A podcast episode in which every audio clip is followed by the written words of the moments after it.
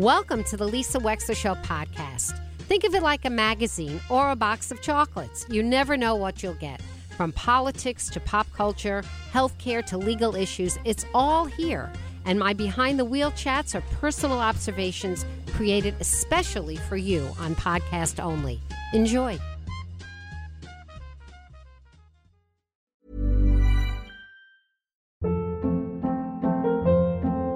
Hold up. What was that? Boring. No flavor. That was as bad as those leftovers you ate all week. Keke Palmer here, and it's time to say hello to something fresh and guilt-free. Hello Fresh. Jazz up dinner with pecan-crusted chicken or garlic butter shrimp scampi. Now that's music to my mouth. Hello Fresh. Let's get this dinner party started. Discover all the delicious possibilities at hellofresh.com.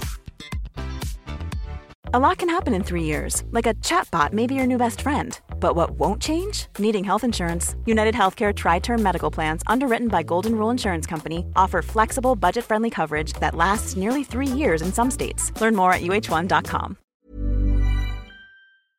Winston Preparatory School is a leading school network for students with learning disabilities.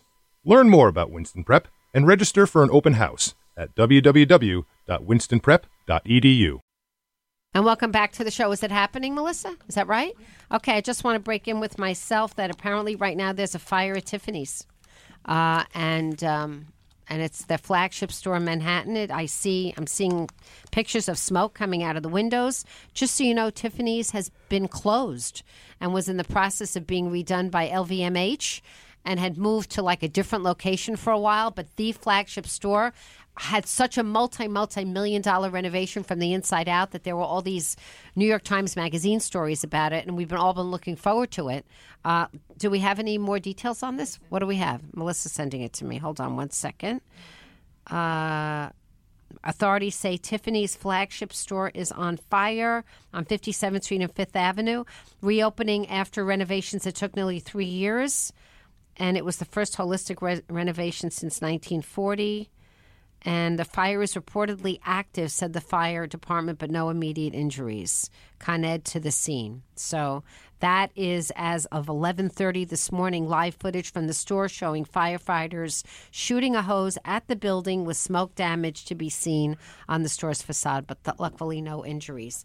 Okay, we're going to go back to the conversation we've been having all morning, but we're joined by a guest who's actually somebody really, I think particularly well versed to be able to speak on it. Dominique Johnson is with us right now. She's a state representative serving Norwalk and Westport. What's the district, Dominique? It's well, morning. It's nice Good to morning. see Good you. morning. Good morning. Good morning. It's uh, District One Four Three. The 143. That's right. And I know you represent Westport as well as Norwalk. And this has been your freshman term That is correct. thrown into the fire. Yes. Deep, deep, Deep well. end. Deep The end. deep end. Deep end. And you have a background in education. I do. I Yeah. do. I'm a college professor. Um, What do you teach? I have taught in the past a bunch of different things, including educational policy. Oh. Uh, my PhD Wow. is in urban education, and so I studied a lot of issues related related to school climate and safety, but um, taught a pretty general. A general uh, view of education, of law and society, of women's and gender studies, and so it's been it's been an interesting road now to the legislature from that being a former thing I did. And in Dominique, full-time. you went to Stanford, did. so that's an Ivy. I mean, it's not Ivy League, but it is Ivy League, right? It's the same class, if not more so. And so this, and certainly it has the most selective academic criteria for entrance, without question. So this decision, six to three, with uh, Chief Justice John Roberts writing, uh, not a surprise, right? I can think it's fair to say that folks uh, anticipate this was going to come. Yeah. How it looked would be, well, now we can respond. Now we can respond. And the way he wrote it was he said that it wasn't that race couldn't be a factor, but he didn't like the particular admissions criteria of Harvard and UNC. And he felt that individuals needed to be assessed one at a time. Now, with 21,000 on average applications coming into Harvard, and we're only talking about a tiny amount of elite schools here, let's just be honest about it. In the overwhelming majority of higher education places in this country, it's really not about affirmative action. It's about can you afford to pay? Do you have the generalized criteria to get in? And they're very happy to have you. But for this handful of a pipeline of a ticket to an upper middle class existence, they're still very, very selective. And so, you know, my question to you is What are your thoughts on this, Dominique Johnson, on affirmative action in general, as it played out as you were an educator? What do you think about this? Well, this has been a long road. Yes. I mean, we know that this policy and you're younger than I am. this policy though came about you know before I was even Mm-hmm. in college, but it certainly affected my generation. I think both in good and bad ways. And and being somebody who's a researcher, I always try to look at things objectively. But I know that when I taught um, the case that was most significant before this in Texas, um, which we I think if you look back to that, we kind of knew that this was going to this case today Four was- to three, Anthony going to- Kennedy, the deciding vote. Right. So I think that um, we know we know that this has been an ongoing conversation, and probably this generation of students would would see the end of affirmative action. You know, if we were reading the, the tea leaves, but even reading the decisions. Yes. What it means is, I think, as it has been every time the Supreme Court puts a decision down that affects higher education in particular, every college university then has to assess what this is going to mean for them in practice and their policies. That's going to be no different this time. What I find interesting is I haven't read anything yet. I've just oh, you, it's you know more than. I do It's just breaking. at this point. But what I've heard is that it does not affect military academies. So I think that's an interesting carve out. I, I, I think I think that's the case. I would say do not. Well, I'm live on the air, but but that's what I've heard from some of the the texts coming into my phone. Okay. Um, and if that's the case, that would be interesting to figure out why they would think that's necessary. But again, uh, I need substan- I need that substantiated. So they're saying that private versus federal policy. So that would be interesting to me because one of my speculations was about these MBE set asides, these minority business owned enterprise set asides that have been part of federal policy from the GSA for decades, in which federal money, if it, let's say, to go to engineering to build a bridge, if you can show that your company is owned by a woman or a person of minority status, that you basically get a preference to get that contract over others. So if they're carving out the military academies because there's some kind of nexus to the federal government, maybe they're not saying that those federal policies are unconstitutional, but I don't know. Well, you are the attorney in this room. Yes, so. but I don't know. I would have to read that. I would yes, I have to do a lot of reading because to be honest, I'm on the higher education committee at the state legislature. Are this you? Is, yes, I am. Ah. I very much wanted to be on that committee based on my background. I'm also on education and judiciary, so this will come before at least one of those committees in terms of what are we going to do for the state yes, of for Connecticut UConn, now. of course, right. and CT the- State and all of that. that's right. So I think you know that those are we you know we do a lot of work directly that affects the students' lives, the professors' lives every day in those institutions, and so this will be no different. I've ima- I imagine at some point our committee is going to Now, you had this. said that you saw that it did good and bad. So, what was some of the good and what was some of the bad of affirmative action? Well, what's interesting is I think a lot of the good, you know, in the data played this out, especially in the 80s and the 90s, that affirmative action was a policy meant to create affirmative action for diversity, meaning, well, we really, you know, women, for example, disproportionately benefited from the policy, which I think was an unintended consequ- consequence, particularly white women. In the 80s and the 90s, it helped bring more gender diversity into the workforce in particular. Um, there's a really great book by Carole Simpson, News Lady, where she talks about how affirmative action helped her in her career, which I thought was an interesting, positive um, portrayal. But then there's also a lot of, you know, I've heard Chief Justice Sotomayor has a book that talks a lot about what it did for her, and I think that can be positive. But I know back in the 90s in college, some of my friends talked about a shadow of das- doubt cast upon them. Um, they were high achieving, they were African American and Latino students, and unfortunately, because of racism, um, people felt that they were there because of some aspect that had nothing to do with their merit, but clearly we know everything had to, it all had to do with their merit. But because of this policy being seen as something that just single-handedly focused on one's race or ethnic background, um, in the way a lot of people saw it, it, it meant that these folks had to constantly fight on campus to be seen for their merit, which I think is a negative. In Um, other words, that they had to they had to try harder, even harder, because the assumption was they didn't earn their way there. or they had to educate people, frankly, who thought that they were there because of some. That's what I'm saying. right? It's harder Yeah. and harder. They had to fight another bias. The irony, think about it, that they were supposed to get in to overcome a prior bias against them. And then when they got there, they still had to overcome a bias that they had gotten there because they didn't earn their way there. Right, and I think that to your point, That's really something. these ins- a lot of these ins- like really, it, yeah, and these traditional institutions like Harvard that are you know these are like back in the day if you weren't like a white male Christian man, you didn't have a place From a at prep these school. places. Right. Who had a family name, who had money. That's what who I was talking right? about. So, I mean, think of how far we've come. But at the same point, like some of the residual, perhaps, I I don't want to say, I don't know. In my own experience, I've been to schools like Stanford where they were, they, I think from the get go, admitted women. There's different cultures. Johns right? Hopkins did, and I Right. I went there in seventy seven. They had admitted women, I think, in seventy four. Wow. Something like that, maybe sixty nine. Like just a few years, handful of years. It's recent, like Yale. It's recent history, frankly. Mm-hmm. And then when we think about it, you know, I chose to go to a women's college undergrad because I wanted went to that. Bryn Mawr. I did, and I Great wanted that place. experience. So Yeah. I think there's always going to be a place. I think personally, Dominique Johnson, for these schools. HBCUs, Hispanic serving institutions, women's colleges, because they serve a very important purpose grounded in the history of higher education in this country that we're still not, we're, we're still in progress. Yeah. Dominique Johnson, we're going to be right back. We're going to get to know you. I want to hear your thoughts reflecting uh, about this legislative session. We're with Dominique Johnson, who's representing the 143rd Westport and Norwalk in our state legislature. 203 333 9422. We'll be right back. Ever catch yourself eating the same flavorless dinner three days in a row? Dreaming of something better? Well, HelloFresh is your guilt-free dream come true, baby. It's me, Keke Palmer.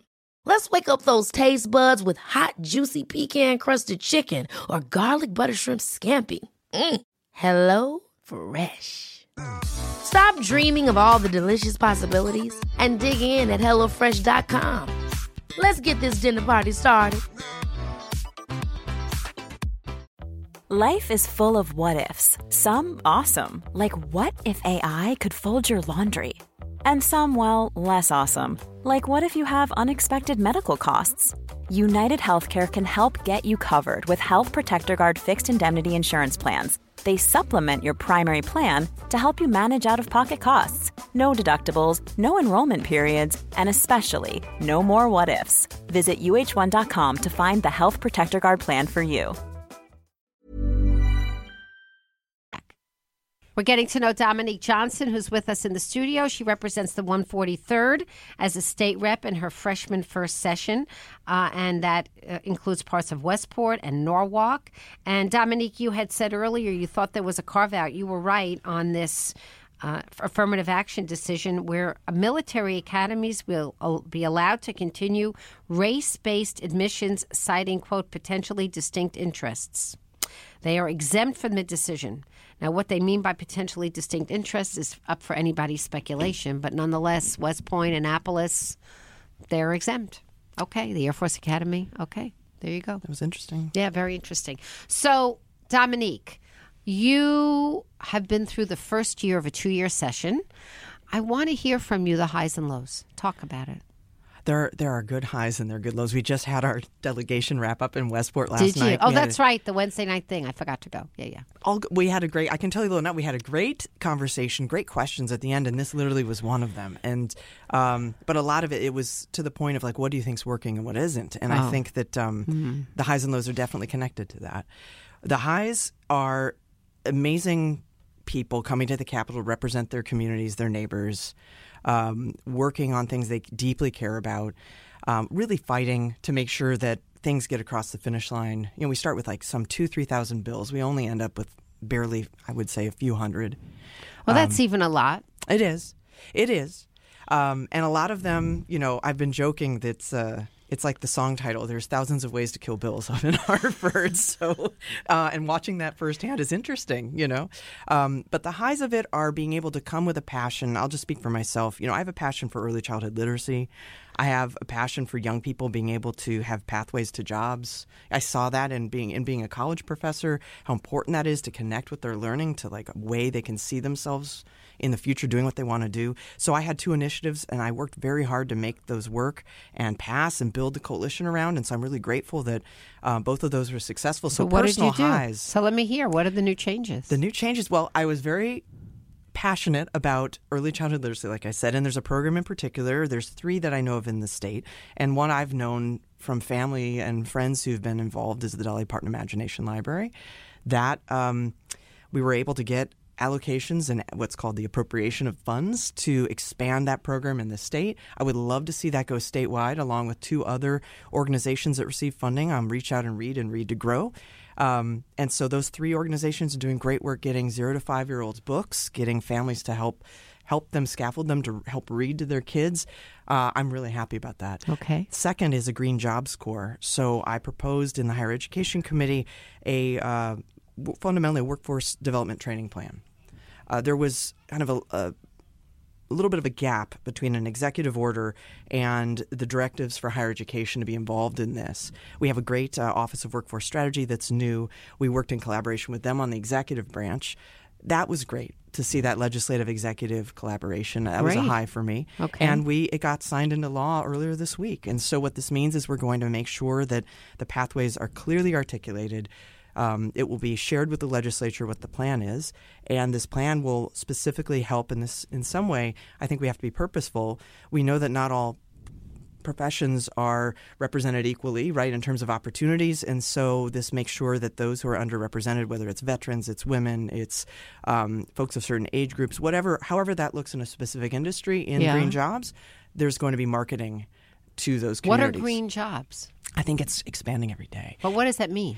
Does it mean mechanics who work on electric cars? What's a green job? Broadly, it's anybody who's helping in a field that is expanding our sustainability. Uh, whether it's solar, it's wind, it's making sure you are. There's folks that are trained to make sure buildings like this one have um, sustainability measures in place. Um, engineering, it's a huge focus in engineering right Okay. now, um, and anything, frankly, you know, environmental education, environmental.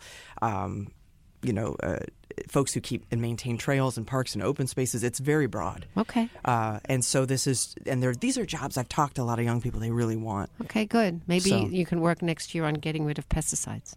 That was something we tried to do. I know you have to keep trying. We have to just, that's the other thing I learned. And talk about the negative. That Got to keep trying, Dominique. Okay. The, the negatives are you get close and it just falls apart.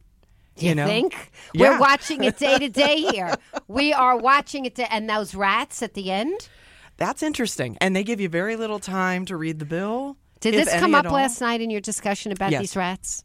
Um, not the term rat in particular, but I know what you mean. So these things that like are either thrown in from other bills at the last minute or the surprises you find on page 70 of like a 200 page bill.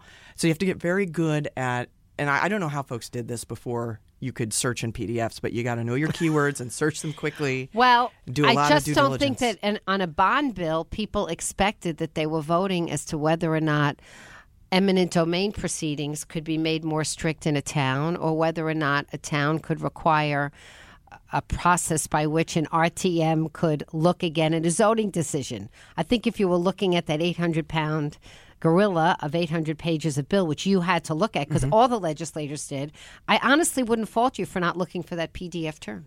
Well, to be honest, you know, I I heard, you know, and this is why you also there's text, te- like you have text chains. You you go around the floor, you Okay. ask people. Did you, I- know about that stuff being buried I, in I there? I saw it. You did? I did. And one of the reasons I saw it is because I know that um, I, I've talked with some folks about what's going on in our charter revision in Norwalk. So I tried to keep, you know, I just searched for charter revision. But you didn't vote na- no on it, Oh, no, you? no, because it's the bond bill. But also, to be honest, it. you do your due diligence. And when it came to Westport and Norwalk, I knew by being involved in conversations leading up to that point, this was a very specific point in the bill, provision in the bill for Stamford. Except not. It applies to the whole. It does apply to the whole the whole state, but in terms of what it does, They were aiming us- at Stamford. Correct. But what it does for, say, Norwalk and Westport, I felt confident that it was not going to Because. I don't know about Norwalk, At least right now. But because Westport already has that procedure, Okay. And uh, because Norwalk, it's sort of grandfathered. okay, that's good. And in Norwalk, yes, for West, yeah. but it's not good for the whole state, Dominique. It was really undemocratic to do that. Well, that got we got to that point last night. Like, what do we do when we have these provisions that are you know put into the bill of a budget or a bond bill? Um, even some of the things I can say in some of the other bills that became omnibus bills, you really have Yes. to see like, is the bathwater worth Too just dirty. a little bit? Yeah, Right. Is it? That's a great analogy. Is it, or can I deal with this bathwater because this baby is just so important? Mm. I know, and these are the decisions that you have to make as a legislator. You're given difficult choices to make a lot of times. You you're you're you're wanting so much for a certain priority, and then somebody slips something in, and you have to say, oh, how much did I want that versus how much I hate that other thing. I know, and that that's the low. That can be the low. The hardest days I had in that building were Mm-hmm. Yeah. the days I had to weigh, and then there were some lines that I felt I couldn't cross in good conscience, and then I had to go to leadership. I had to go to other people and say, "What are we going to do? Can we do something about this?" And nothing is, you know, over till it's really, really over. Well, apparently is what I've been not told. until it's even over then, right? I mean, in other words, you thought something was over because committees had closed and debate had been heard, and then you see the public wasn't involved at all. and that's where we come in. We really have to be that representative in the room for our neighbors. Very disappointing. You know, I'm focusing a lot on Fairfield County, but statewide as well. The fair share thing that came, you were in the House, Mm-hmm. such a heated debate, really people becoming immersed in the issues, deciding how they were standing. Uh, John Steinberg coming on our show saying he would filibuster this. And in the end, at 2.30 in the morning, he ends up voting for something that has it in there, admittedly watered down, not what, you know, but still it's in there. And it wasn't what was promised you. It wasn't a study. Well, actually, I have a lot to say about this. Point. Please. At Please 1:58 in the morning, Go and ahead. I've got the receipts. I got it on YouTube because I felt I literally went over to the the majority leader's desk and I said, I really think that we need to go on record if this is in fact just a study or not. So that's what I did. I asked three very pointed yes or no questions of the chair that was the proponent of the bill on the House floor. It was the housing chair. And fundamentally, I said, you know, I mean, you can play the tape. I was much more to the point. At 1.58 in the morning, things become very clear. Uh, so I, you know, I said, this is just a study. There's no impetus. There's no requirement for any municipality to do anything with this at all. Um, answering yes to both. And then lastly, um, it was I wanted to know if you know housing had done similar type of studies. Would this be done in a reputable, objective way? And that the answer he gave was yes. Now to the point, um, this like say in plain English, it's a study with no teeth. I hope you're right. Well, I, it's on record. We have the receipts. If it's not, then that's one of the reasons I wanted that on the record, so that we could go back to it and say, "This is what we were told on the record." So, what do we do now? And I think that it, it will come back to the legislature in terms of what do we do with it. Um, fundamentally, and I told I told the leadership of the party this: um, How can you expect me to commit, you know, Norwalk and Westport to a number that I don't even they won't that I don't even have? So for me, that was a huge sticking point. And frankly, if it's not good for Norwalk and it's not good for Westport because we just don't have the information and a bunch of different reasons, that's what I'm there to do is to do my due diligence for Norwalk and Westport. I mean, I just the issue of centralizing land use is such a big issue, and you're going to see In it play state? out again and again. Oh, yes. And I know you rep- and you live in Norwalk, so you love Norwalk, Of course. And I love Norwalk too. And uh, we've been having Diane Cece on a lot because she represents the ENA, the East Neighborhood Correct. Neighborhood Yeah. Association, Yeah, and she spends so much time as a volunteer, basically trying to inform, inform, inform, Mm-hmm. with the idea that if people are informed, maybe they'll act. Right? Right. Maybe they'll have a voice Right. how now your role is as a state legislator but you were on the common council in norwalk right Correct. what do you think about this dialogue of the of the big rezoning of the upzoning of over 250 homes from single to two family what are your thoughts on that I could talk for 30 minutes, I know, but I know three we don't have it. You've got three, I'll but you've to- got I have two, actually. That's what producers two even So two. let me try to be okay. very succinct. but we'll have you back though Okay, I, I would love it. Uh, well, let me just say this. This has been something I think that we've needed to look at our zoning in Norwalk Okay. for decades. That aside, right? How this is going down now, I think there are some major concerns that I think folks from across, you know, it, it's it's kind of transcending party at this point in Norwalk, um, and I think for a variety of reasons. Now, we really do have to weigh um, the fact that Norwalk is one of the most affordable cities in Fairfield County already, and we're already doing so many things. Mm-hmm. You that are. The state um, has said you all need Should be doing. Should be doing right. We're already Right. doing it. So the question for me in my district, because given that you know I know that the decisions I make affect all of Norwalk, but for my district in particular, we are very single family zoned. There were very. I looked at the maps immediately when they came out and the that the consultants put out. But I'll say this: that there were some of these neighborhoods that were could have been or could be converted into dual family housing. And I understand that they're closer to transit, they're closer to uh, commercial, and I think making sure that, that we make these decisions in a way that involves the community is going to be very important because people buy their homes. It's one of the biggest investments you can make, and they buy their homes to make sure that it's something that can create intergenerational wealth. And I don't want to do anything. in that strata it is the single biggest investment they have They don't I, I usually have imagine. anything else. I would imagine. So I think this is why this is so important for us to make sure everyone is heard. I want to also make sure the young people who want to buy a house and can't afford it have options. But I don't think this is this is not an either or at this point. We just have to be very we have to be very diligent about making sure as many voices are heard in this so as possible. you are technically right in Hartford now. How and you got 30 seconds, but are you going to be like at these meetings and involved with a voice? Do you feel like you should be speaking up on this is my question. Well, on the council, it was difficult in the sense that when you know they wanted, and I know Diane did a lot of good work on this, when they wanted to put a distribution center at Norden, which is in my district. On the council, we were told if you say too much, this could be seen as you're, you're the lawyer. You I don't if- Prejudging. yeah, that's right. So this is, I think, another consideration I have to make. Like, would it be seen as that, or how can I help the people in my community? Now, right now, I have a couple emails in my inbox about this very question, and so I've been thinking about how to respond, and I will in the next day or two to make sure that. If there are issues, I can go to planning and zoning and tell them. I think part of the reason is that I can I have these relationships. You're with an people at City advocate. It's a different thing. It's Right. a legislator. It's different. And I can advocate. And so that's what I'm going to plan on doing for anybody, including on this issue. If they have concerns, I want to make sure they're heard. Dominique Johnson, thank you very much for being on the show. Thanks for coming in the studio. Pleasure to get to know you better. We'll have you on again. I'd love that. Thank you, Lisa. I Absolutely. appreciate you. Tomorrow is Friday. It's the kindness of strangers. And I think it's just you and me tomorrow. It's Erick Erickson from 12 to 2 and from 2 to 6, Paul Pacelli with Connecticut Today. I'm at Lisa at lisawexler.com. Don't forget the podcast. We'll see you tomorrow. Ever catch yourself eating the same flavorless dinner three days in a row?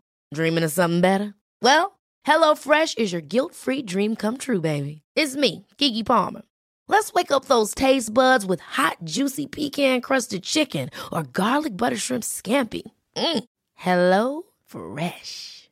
Stop dreaming of all the delicious possibilities and dig in at HelloFresh.com. Let's get this dinner party started. If you're looking for plump lips that last, you need to know about Juvederm lip fillers. With Juvederm Volbella XC and Juvederm Ultra XC, your lip look, whether it's subtle or bold, can last up to one full year with optimal treatment and no additional maintenance. Find a licensed specialist and see if it's right for you at juvederm.com today. That's J U V E D E R M.com. Add fullness to lips in adults over 21 with Juvederm Volbella XC or Juvederm Ultra XC. Do not use if you have severe allergies or a history of severe allergic reactions, or if you're allergic to lidocaine or the proteins used in Juvederm. Tell your doctor if you have a history of scarring or taking medicines that decrease the body's immune response or that can prolong bleeding. Common side effects include injection site redness, swelling, pain, tenderness, firmness, lumps, bumps, bruising, discoloration, or itching. As with all fillers, there's a rare risk of unintentional injection into a blood vessel, which can cause vision abnormalities, blindness, stroke, temporary scabs, or scarring. For full important safety information, visit juvederm.com. Hi, I'm Daniel, founder of Pretty Litter. Did you know cats tend to hide symptoms of sickness and pain? I learned this the hard way after losing my cat, Gingy. So I created Pretty Litter, a health monitoring litter that helps detect early signs of illness by changing colors, saving you money and potentially your cat's life. Pretty Litter is veterinarian developed, and it's the easiest way to keep tabs on your fur baby's health right at home. Go to prettylitter.com and use code ACAST for 20% off your first order and a free cat toy. Terms and conditions apply. See site for details. Thank you for listening. If you liked what you heard, please share it with your friends. And as always, feel free to contact me at lisa at lisawexler.com.